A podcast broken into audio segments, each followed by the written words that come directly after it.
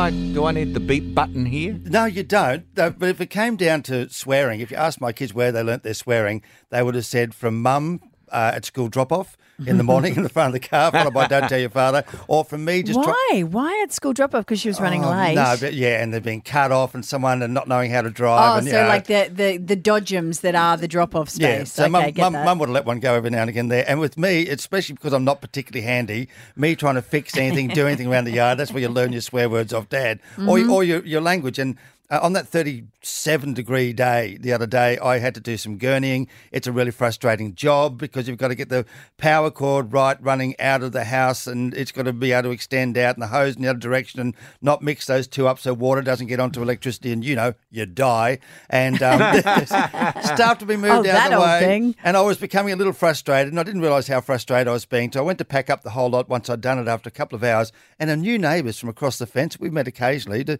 the, the bloke just calls me up and said, Ted, you, you, you're all right there, mate? So, oh, yeah, mate, just a bit of stuff going on. I said, yeah, I heard you're getting a bit upset there. I said, mate, I, um, look, it's my business. You guys seem pretty happy. I'd really, I was a bit shocked to hear what you said to Julia. I said, what?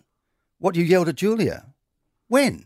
And he told me what. Oh, and point, I could imagine your tone changing. I, would- well, he said, did, you, didn't you just hear it? When? No, When? All right. He's a pretty friendly, laid back bloke, and I was generally taken back. But yeah, a little bit of, "Hmm, well, what do you mean? Who are you? I've hardly met you. But he told me what what he thought I'd said to her. I said, whoa, that is harsh. I wouldn't have. When did I do? Oh, oh, okay, okay, mate. No, here's what you heard because we're just like every bloke in town was doing yard work over the weekend. He wasn't eavesdropping; he's just doing his yard work.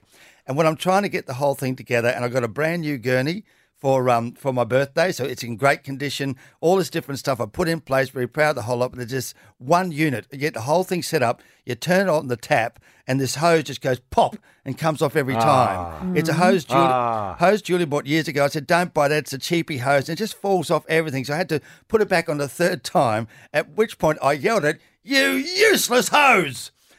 And my wife oh. said, I beg your pardon. I said, you, you- I said, you useless hose, and it's all your fault. I did not say to my wife, you useless hoe.